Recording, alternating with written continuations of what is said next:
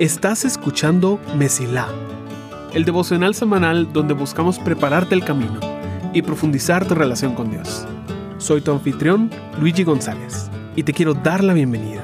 Espero que disfrutes el episodio de esta semana. Noviembre en Mesilá se trata de creatividad. Como sabes, estamos en medio de una serie titulada Cotidiano Extraordinario en la cual estamos aplicando la creatividad que todos tenemos a diferentes áreas de nuestra vida para cambiar la forma en la que vivimos el día a día. La semana pasada hablamos de tus oraciones y cómo a menudo hacemos oraciones realmente pequeñas que no requieren de mucha fe. Vimos cómo aumentar el tamaño de tus oraciones, tanto para ti como para otros, puede traer el cambio para vivir lo extraordinario a diario. Y hoy vamos a hablar de algo muy parecido porque siempre tiene que ver con comunicación. Si la semana pasada se trató de hablar con Dios, hoy se trata de hablar con otros y con ti mismo. Así que veamos cómo puedes convertir lo cotidiano en extraordinario, aplicando tu creatividad con tus palabras. Ahora, esta es solo mi opinión. Pero creo que tenemos una muy mala imagen de nuestras propias palabras. No es algo sorprendente. Es una cuestión de oferta y demanda. Sabes que si hay más demanda por un producto del que hay oferta, el precio sube.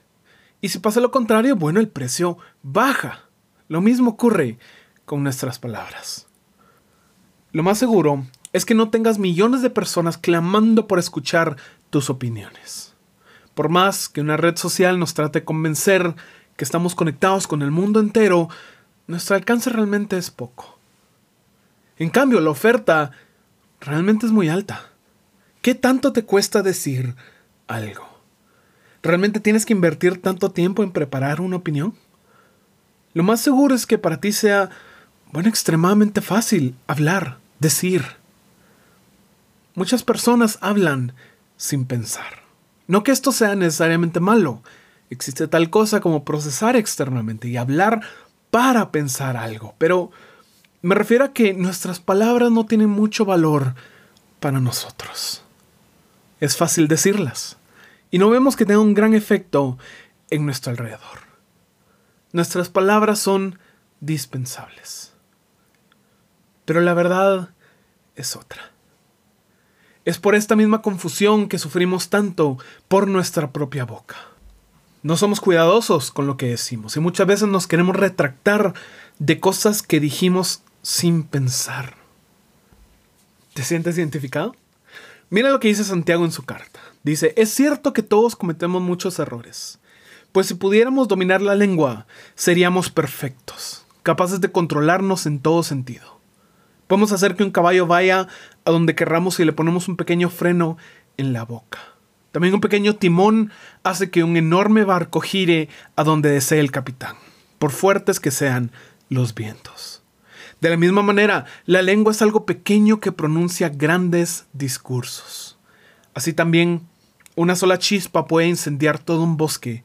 De todas las partes del cuerpo, la lengua es una llama de fuego. Es un mundo entero de maldad que corrompe todo el cuerpo. Puede incendiar toda la vida porque el infierno mismo le enciende. Santiago capítulo 3, 2 al 6. O si quieres una versión más corta, bueno, mira Proverbios, la fuente de la sabiduría. Dice, la lengua puede traer vida o muerte. Los que hablan mucho cosecharán las consecuencias. Proverbios 18, 21. Y pasajes como estos realmente nos ponen a pensar por qué hay tanto énfasis en nuestras palabras. Son cosas a las cuales nosotros tenemos acceso, entonces pensamos que son comunes. Pero ¿por qué la Biblia le coloca tanta importancia a lo que decimos?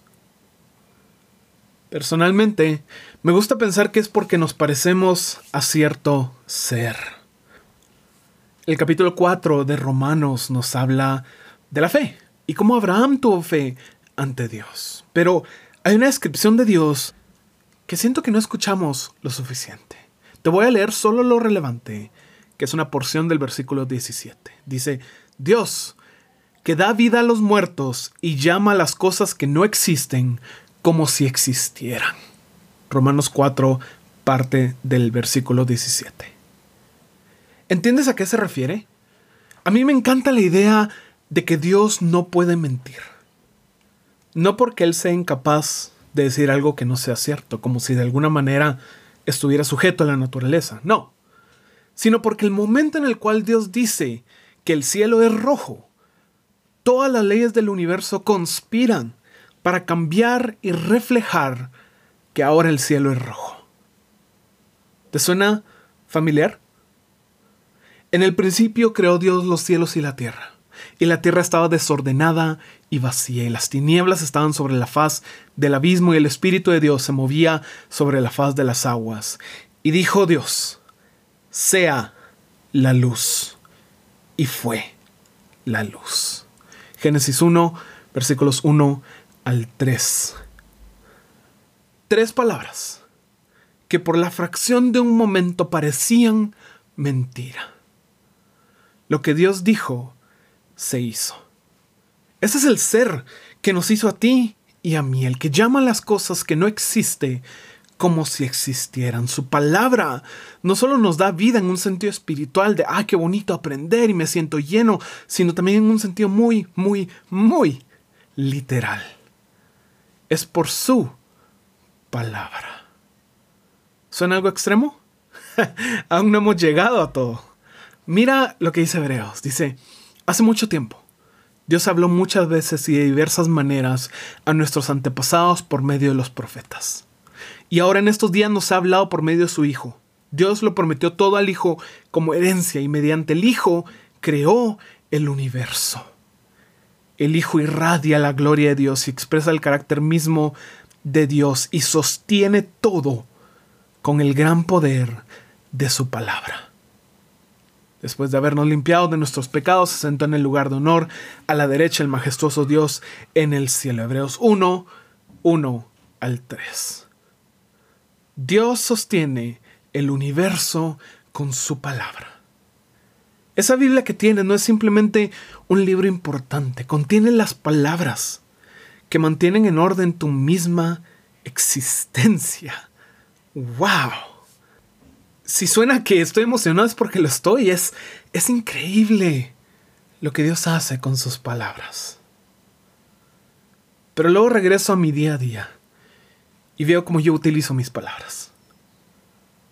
Veo que las trato con la menor importancia posible. No estoy diciendo que nuestras palabras tengan el mismo impacto. No veo a nadie creando galaxias.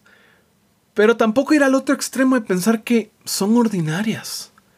Somos hechos a imagen y semejanza del que formó el universo con tres palabras y en nosotros como creyentes vive el espíritu por el cual se realizó esa creación.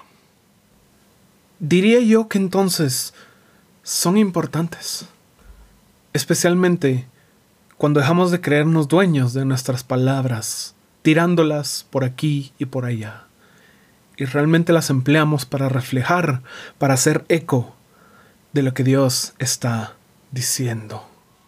¿Te imaginas que puede hacer Dios a través de tus palabras en tu entorno? Arreglar problemas, transformar corazones, abrir puertas, consolar y animar. Todo podría cambiar. Pero Luigi, a mí me encantaría hablar lo que Dios dice y transformarme alrededor, pero es que a mí Dios no me habla tan claro. Es algo que escucho muy a menudo porque tendemos a pensar que necesitamos algo especial para que Dios nos hable. Si yo tuviera tal educación, si yo tuviera tal posición, si yo fuera pastor, si yo tuviera algún llamado, entonces ahí pues Dios les habla a ellos no a mí. Y nada, no solo nada podría estar más lejano de la verdad, sino que nada podría ir más en contra del espíritu del Evangelio. Jesús no se sacrificó para que nosotros buscáramos sacerdotes humanos. Entre tú y Dios solo está Jesús, a menos que tú quieras poner algún pastor, algún líder, alguien que tú sientas por tus criterios, esta persona le es más fácil. Pero eso es ir en contra del trabajo que Jesús hizo en la cruz. Y quiero que hagamos un ejercicio. Te invito a que hagas este ejercicio. Te prometo que Dios te va a hablar a ti. ¿Cómo puedo prometértelo? Porque siempre nos está hablando, pero no siempre ponemos atención ni queremos reconocer que Él nos está dirigiendo la palabra.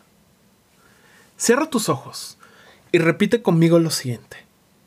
Dios, por favor muéstrame a alguien a quien tú le quieras hablar. Tómate unos segundos. Y bueno, ¿quién vino a tu mente? No, te aseguro que no te distrajiste, ni que es solo tu imaginación, si vino alguien. No, pero es que no me vino nada a la mente. Lo estás tratando de hacer algo más complicado de lo que es. Es más simple, es más natural. Si te digo que pienses en algo después de hacer esa oración, ¿quién viene a tu mente? Acabamos de orar que Dios nos resalte a una persona y Dios responde esas oraciones. Ahora, con los ojos cerrados, repite esto. Dios, ¿qué quieres que le diga a esta persona? Lo más seguro es que haya venido algo tan ordinario a tu mente y eso está bien. Pero es que ¿cómo sé si viene de Dios? Bueno, examina esas palabras con estas dos preguntas. Primero, ¿lo que vino a la mente va en contra de las enseñanzas de la Biblia? Sí, sí, bueno, entonces no es de Dios. Dos, ¿lo que vino a tu mente va a dañar o menospreciar a esta persona? Si es sí, entonces no es de Dios. Pero si la respuesta es no a ambas, es una buena palabra de parte de Dios. Si te das cuenta, ninguna es extraordinaria. Y las palabras a menudo parecen tan comunes. No viene un ángel del cielo. ¿Por qué? Porque el Espíritu de Dios ya vive en tu interior. ¿Por qué habría necesidad de esas señales externas? Mientras no vaya en contra del testimonio que ya tenemos de quién es Dios. Y sea de bendición para otras personas, podemos estar confiados en que nace del corazón de un Dios bueno, porque de ahí nace todo lo bueno, todo lo justo, todo lo bello. Pero Luigi, es que no es nada especial lo que me vino a la mente. Bueno, a veces es, quiero decirle a X persona que todo va a estar bien. Quiero compartir un versículo bíblico. Quiero decirle que me sentí feliz a la hora de pensar por esa persona. Estas palabras, por más comunes que parezcan, cuando vienen del corazón de Dios, cambian la vida en el momento oportuno. Son así de simples las palabras que compartimos. ¿Realmente es tan difícil creer que Dios inspire estas buenas palabras en nuestros corazones?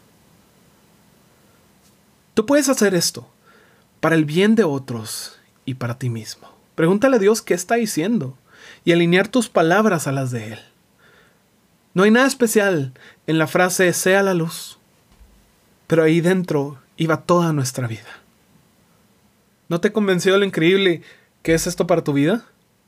¿Qué tal si le preguntaras a Dios qué le quiere decir a tu jefe, a tus hijos, a tus vecinos, a tus familiares, a tus amigos, a tus enemigos y a ti mismo? Aplica tu creatividad a esta área y vas a ver milagros. Personas diciendo este es el momento perfecto para que tú me vinieras a decir. Si empiezas a valorar las palabras que salen de tu boca, lo suficiente como para consultar con Dios, te aseguro que empezarás a vivir un cotidiano extraordinario. Deseo que encuentres el valor en las palabras que Dios te ha dado y que tu camino se mantenga siempre despejado. Gracias por escuchar. Si este episodio fue de bendición para ti, puedes ayudarnos a crecer al compartir el devocional en redes y enviándolo a las personas que sientes que necesitan escucharlo. Gracias por ser parte de Messi